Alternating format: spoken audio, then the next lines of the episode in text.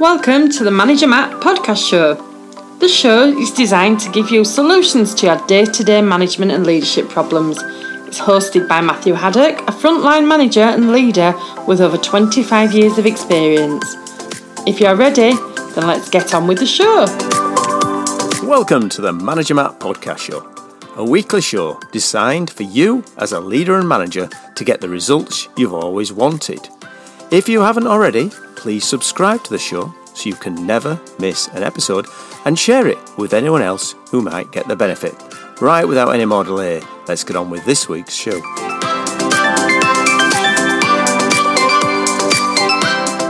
Welcome, welcome, welcome to the Manager Matt podcast show. Welcome back, listeners, regular and new.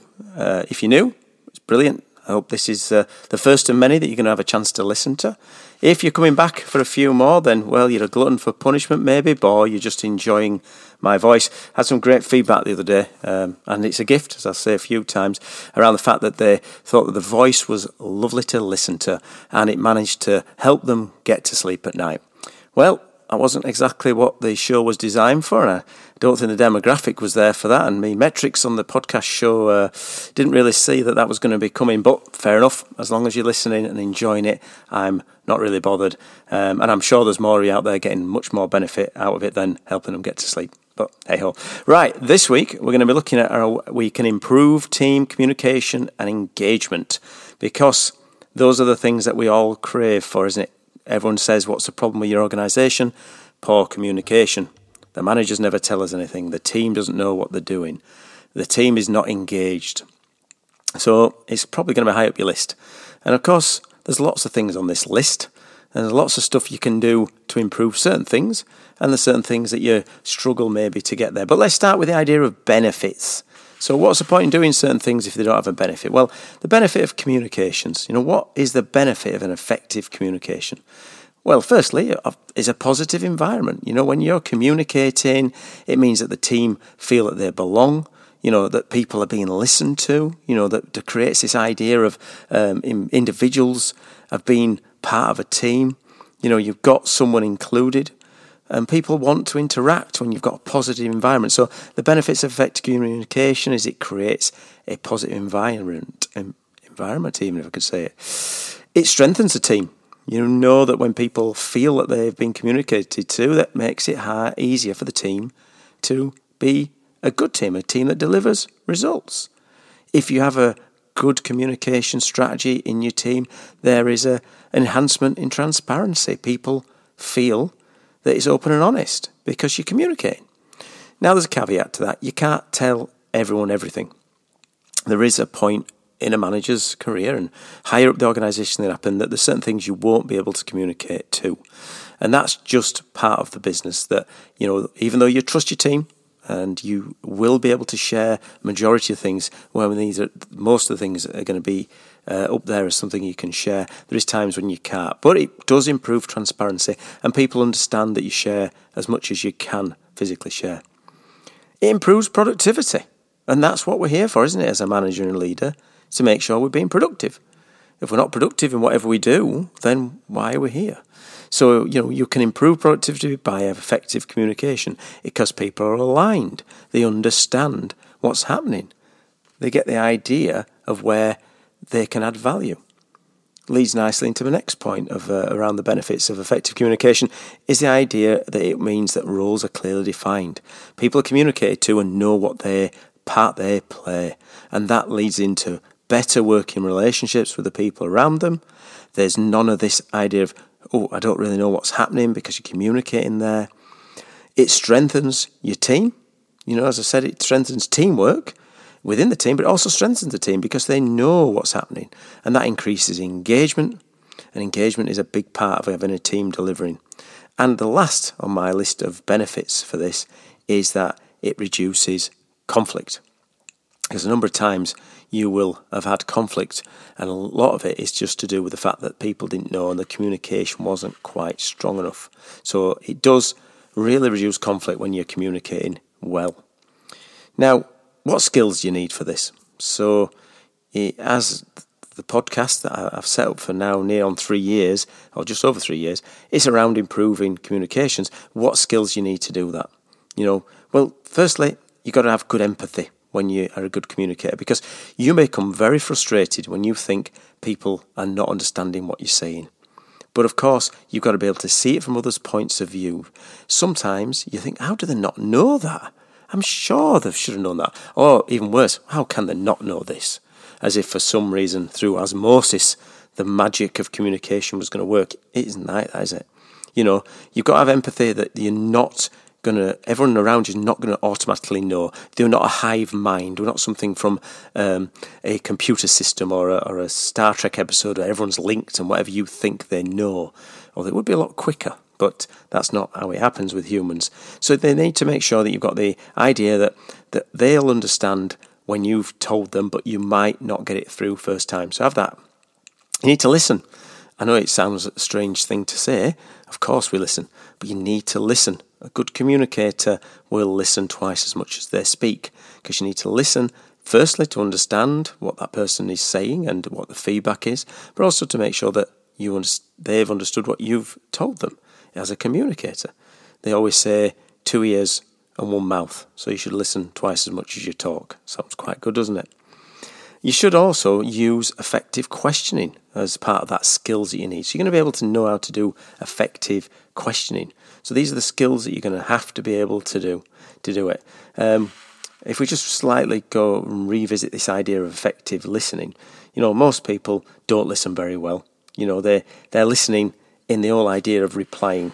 They're not actually listening to really understand. They're listening to find a gap to then say something back. This is a lot easier when I'm doing it as a monologue, as I'm doing these shows, because no one is in the middle of answering me back, only my own head. But that's the idea of it that people speak and then they listen only to find a gap to speak again. You know, you've got to make sure that you're an effective people listener.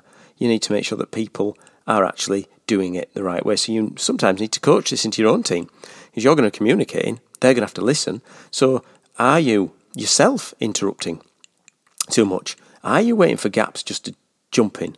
Do you get distracted when other people speak? I mean, the, the the power of our technology and the amount of connectivity means that you can be in a meeting or a conversation and people will get the phone out and start flicking it. I mean, it's whoa. Unless that phone's ringing and something's on fire, you need to be listening or actively listening. You can usually read that in body language. You know, is the person facing towards you whilst you're speaking? Are they actually making eye contact? Those are all things you need to look at. And when you're doing this effective listening, also make sure that you're asking a lot of those clarifying questions. Uh, now, let, let me get this right. Is this what I'm hearing? C- can I just run this past you again? I don't know if I quite grasp this. Or just tell me this. If I'm right in saying, am I right in saying is a good saying, isn't it? Am I right in saying, you know, state what the speaker said, not a parrot fashion, but let me hear you right. If if I understand this, you've said X, Y, and Z, and that will mean this. Is that right? Yeah, I get it now. And if you don't, don't be afraid to ask questions. Please don't be afraid to ask them. They always say about stupid questions. Don't think that's a real nice way of putting it because there's nothing stupid about asking a question that if you don't understand. Because if you're effectively listening, you need to be able to bounce things off. If they've delivered a message and you're listening as a, as a communicator and you walk away and you haven't understood it, well, you're no, no better off, are you? So that's the thing about effective listening. And of course, comes with that effective questionings. Be aware of your question style. I am a, a bit of a sod for falling into this trap of only using very closed questions. So, closed questions are very short to the point, very useful if you want to get some done quick. You know, did you do this? Where were you? Are you? But of course, the answers are yes, no's, maybes. Uh, all right with them kids' game when you've got a bell, you know, yes and no games, but actually not very good in certain circumstances of getting the right one. So, you know, look at using open questions. You know, tell me about this. Explain to me when this happened. Couldn't you just describe that to me? Now they're longer, but that's fine. You're an effective listener. Your effective questions need to be long enough and given enough scope for the person to give you it back. You can use probing questions as well. You know, explain what you mean by. Can you please tell me more about? Let's get to the root of this. You know, probing questions can feel a little forceful, um, but again, if you're a manager and you want to use your questions to make sure you understand and get engagement, there's nothing wrong with that. And of course, summarising questions, you know, uh, to ensure that you've got the situation. Can you just clarify this to me? Is a good question. So, if I bring it back together, the skills you're going to need, it's going to be around an empathy for the person who's communicating, but also there's two big skill pieces there effective listening and effective questioning. So we know the benefits of good communication. I don't think anyone on the cast would argue that it's not a good thing to communicate to your team and improve that team through good communication.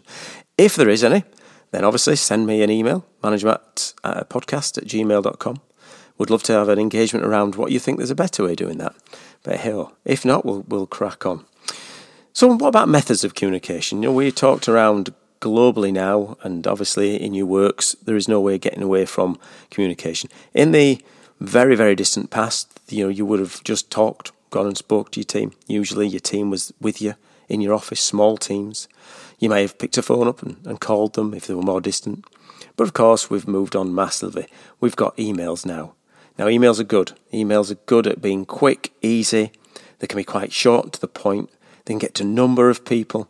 But of course, there's a failure in there. Of, you know, you can be lost. They can be lost in the humanity. An email can sound wrong. It can be read wrong. Um, you know, it can be sent to a number of people who don't need it. So, first thing with email etiquette is do I need to use this email? Should I use the email? Is it going to the right audience? Don't just do emails because the email's easy.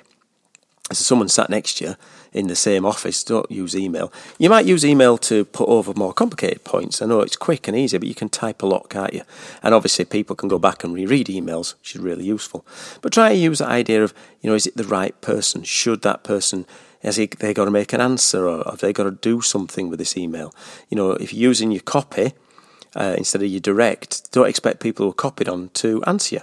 Because if you've copied them, that's almost like here, have a, this is for you to kind of know, but you don't really need to do all. Um, so be aware of, of that. The meetings, the dreaded meetings, you know, the meeting types is important, but also the meetings themselves. You know, when we were all locked up, meetings were work, wasn't it? You know, everyone was on Teams and Zoom. You know, now um, meetings should, and they should go, should have always been like this, really, should go down to that idea of, you know, staying on the topic, making sure if you are communicating to your team in, in a team meeting that you're bringing energy to your voice you hopefully you're putting a message over. So you're giving it. Use your body language when you're in a meeting, physical as well as, as virtual. Smile. There's not wrong with a smile. And of course, sometimes, depending on your audience, especially if it's heavy technical stuff, don't be afraid to repeat a few times and go through things a few more times you would normally. Because meetings, like anything, humans have very small attention spans, haven't we? We can probably drift off. You may have drifted off in this this uh, podcast. That's fine. You can rewind and listen again. But in a meeting, you may not quite be as focused. I would steer away. I still think it's a really, really good idea not to let people have um, electronic devices on in meetings. Might sound old fashioned. People might say I'm taking notes, but the temptation to answer an email, the temptation to click onto a report, the temptation to look at the next agenda for the next meeting is just too much. I think people close them down, listen, if you want to send some notes out at the end, send notes out. Obviously, the meeting needs to have some actions at the end. Maybe at the end you want someone to take actions and let them do it. But if you've got uh, laptops open, uh, tablets, things like that, they can be distracting. I mean, a, a, pad can be. People could be doodling. Who knows? But the, the electronics definitely ping. They're throwing stuff at you. Just be aware of that in your meetings. And obviously, we talked uh, about meetings, but also meeting types. You know, are these meetings to make decisions? You know, are there going to be actions? So there's going to be some small amount of people in there. Are going to be action people in there. Don't have a, a room full of 20 people if it's a decision making one. You know, it might be a discussion. So you might have a bigger audience for a discussion. That's fine. More active delegates, they're all talking. Uh, so that's good. You can do it that way. And of course, if it's information sharing, you can use it to a wide one because a lot of the time that's one way conversation. So be aware of the types of meetings you're using with your team. Are you doing it as a meeting? So I'd expect a smaller group, a lot of stakeholders who are very much around responsibility and accountability in that one. Discussions, you might not have an answer, you might want to talk things through, could be a larger one. And then um, information sharing, which are like town halls, where you're telling people there may be a question and answer session at the end, but you're not really uh, aiming at that. It's more giving and sharing information. So a lot of people there are to be included in there. Maybe they're communicator, but they're not particular key stakeholders uh, that are going to make decisions in there. So that's part of what you're doing um, to make sure that you're engaging your team all the way through the process. Um, if you look at the next point in in my list around trying to improve your team's communications engagement, we've talked around having the idea of a, a skills about listening and questions, um, but you've also got to be thinking around the idea of you know the six steps to this. So when you are communicating, let's go through a um, you know what methods you're going to use. This in this in this example, this is around face to face meetings, but you can use it electronically. But what are the steps you need to make sure that you can communicate effectively? You know, make sure that your body language matches your words. It sounds a bit of a strange one, but sometimes you can be saying one thing and your body will give away that you're actually meaning something else. If you don't have passion for what you're doing, there's definitely this non-verbal um, cues that humans have been designed for ever to pick up. So we're very good at emotional intelligence and body language. So if you're saying something, you really need to mean it. You know, uh, make sure that you you can make sure that you you have uh, that you're asking people, not telling them sometimes when you're communicating. So when you're asking people, you get a lot more engagement. Back to the idea of if it's uh, if information sharing. But if you're in this meeting and it's around decisions with your team, because this is around improving your team's communication, make sure it's not just about asking, uh, telling. Sorry, it's more about asking for their input. You know, take responsibility. You know, when you are communicating, you're the one who has to do it well. The listeners have got to listen and, of course, be active listeners, but you've got to take responsibility to be able to give the message over, maybe deliver it in a certain way. Um, you know, avoid telling people that they're wrong all the time. It's another good example of when you you can fail in communications because they get turned off if you start saying that they're wrong. So when you are doing a communications, make sure that you are engaging in people. If there is challenges, that's a good thing. You know, as a manager and a leader, you've got to take challenges. You've got to understand that those people are going to challenge you. So why not be open to be challenged in the right way. You know, make sure you're checking understanding. We've talked about that. So when you're communicating, make sure that you're making sure that you're asking the, the audience, do they understand it? And it isn't just that. Don't just stand up in front of people when you've done it and go, oh, everyone understand it, especially if you're the leader and the boss, because they'll just go, yeah, yeah, yeah. A lot of times it will. It takes something sometimes for people to go, mm, no, I don't get that. I'm good at it. I think I might come over as awkward sometimes, but it wasn't. It's just genuinely, I'd rather walk out understanding um, the meeting. So, you know, I, will always be saying to myself, do I really understand this? Have I got actions that are going to come out of this? You know, you look much more foolish if you have to go back going, I don't really understand what you were saying, when really that's the opportunity. You know, so when you're looking at this idea of communicating and engaging, make sure that you're looking at how you can vocalize it, make sure you can verbalize it, look for the visuals, but also make sure that you are checking the understanding of the people, avoiding the telling, get people involved, take responsibility that it's up to you to communicate it out. You know, there's that old thing about you have to communicate seven times before someone gets it. Well, maybe in a meeting you need to tell them, tell them again, tell them again till they get it because you want people to understand. And as we know with all these uh, things, it's a finite resource, our time. And if we're spending lots and lots of time rehashing, going through, and people not understanding, having to come ask questions again, then it's you as a communicator who's messing it up, not the person listening. You're the one who's owning the message, you're the one who's communicating it, you're the one who's leading. So if you're not delivering that message correctly, that's where you're going to end up falling down not for the listeners. They've got to come and be honest with you. You've got to actively listen. But if you're not pushing the, the right message and landing it, then you're not going to get the benefits. Okay, let's just recap what we talked about. So, there's lots of benefits of effective communication and getting people engaged in your team. We know it'll bring a positive environment. We know it's going to improve productivity. We know it's going to strengthen your team and it's going to reduce conflicts. Skills you're going to need you're going to have to understand and be empathetic. You're going to have to use active listening and effective questioning, two learnable skills that you can learn with others you know, to get people engaged, you need to make sure you're using the right communication method. That could be emails, it could be Zoom, it could be a meeting or a face to face one to one, but make sure that whatever you're doing, you use the right type. Talked around if it's a decision, if it's a discussion, or is it an information sharing? And of course, then when it comes to it, you are the voice, you are delivering the message. You've got to make sure you got your vocals right, you're putting passion, you've got your body language saying exactly the same as your as your, your language is saying, and you have to be visual. Make sure you enjoy and you smile, and make sure that you're asking the audience to make sure that they understand. And if they don't, take responsibility and go back around it because there's lots of time being used in meetings, communication methods, which doesn't help improve the communication of your team. Okay, well, that's my ideas around improving team communication. It's not exhaustible, there's lots of other ways we can do it, and we'll visit in future casts. If there is other things I've missed, obviously I'm open to feedback as it's a gift, so please send it to managermattpodcast at gmail.com. Love to engage on new and old topics, so please send it through. And of course, anything you've learnt today, if you really do want to improve your team's communication, what one thing could you put into practice? by listening to this? Could you be a better listener? Could you ask more open and probing questions? Could you take acknowledgement that the best communication might not be email? It might be walking around the corner and having a chat with someone or picking up the phone and giving them a call. Anyway, right, well, that's it for Manager Matt this week. Again, thanks for listening and goodbye. Thank you so much for listening to this Manager Matt podcast.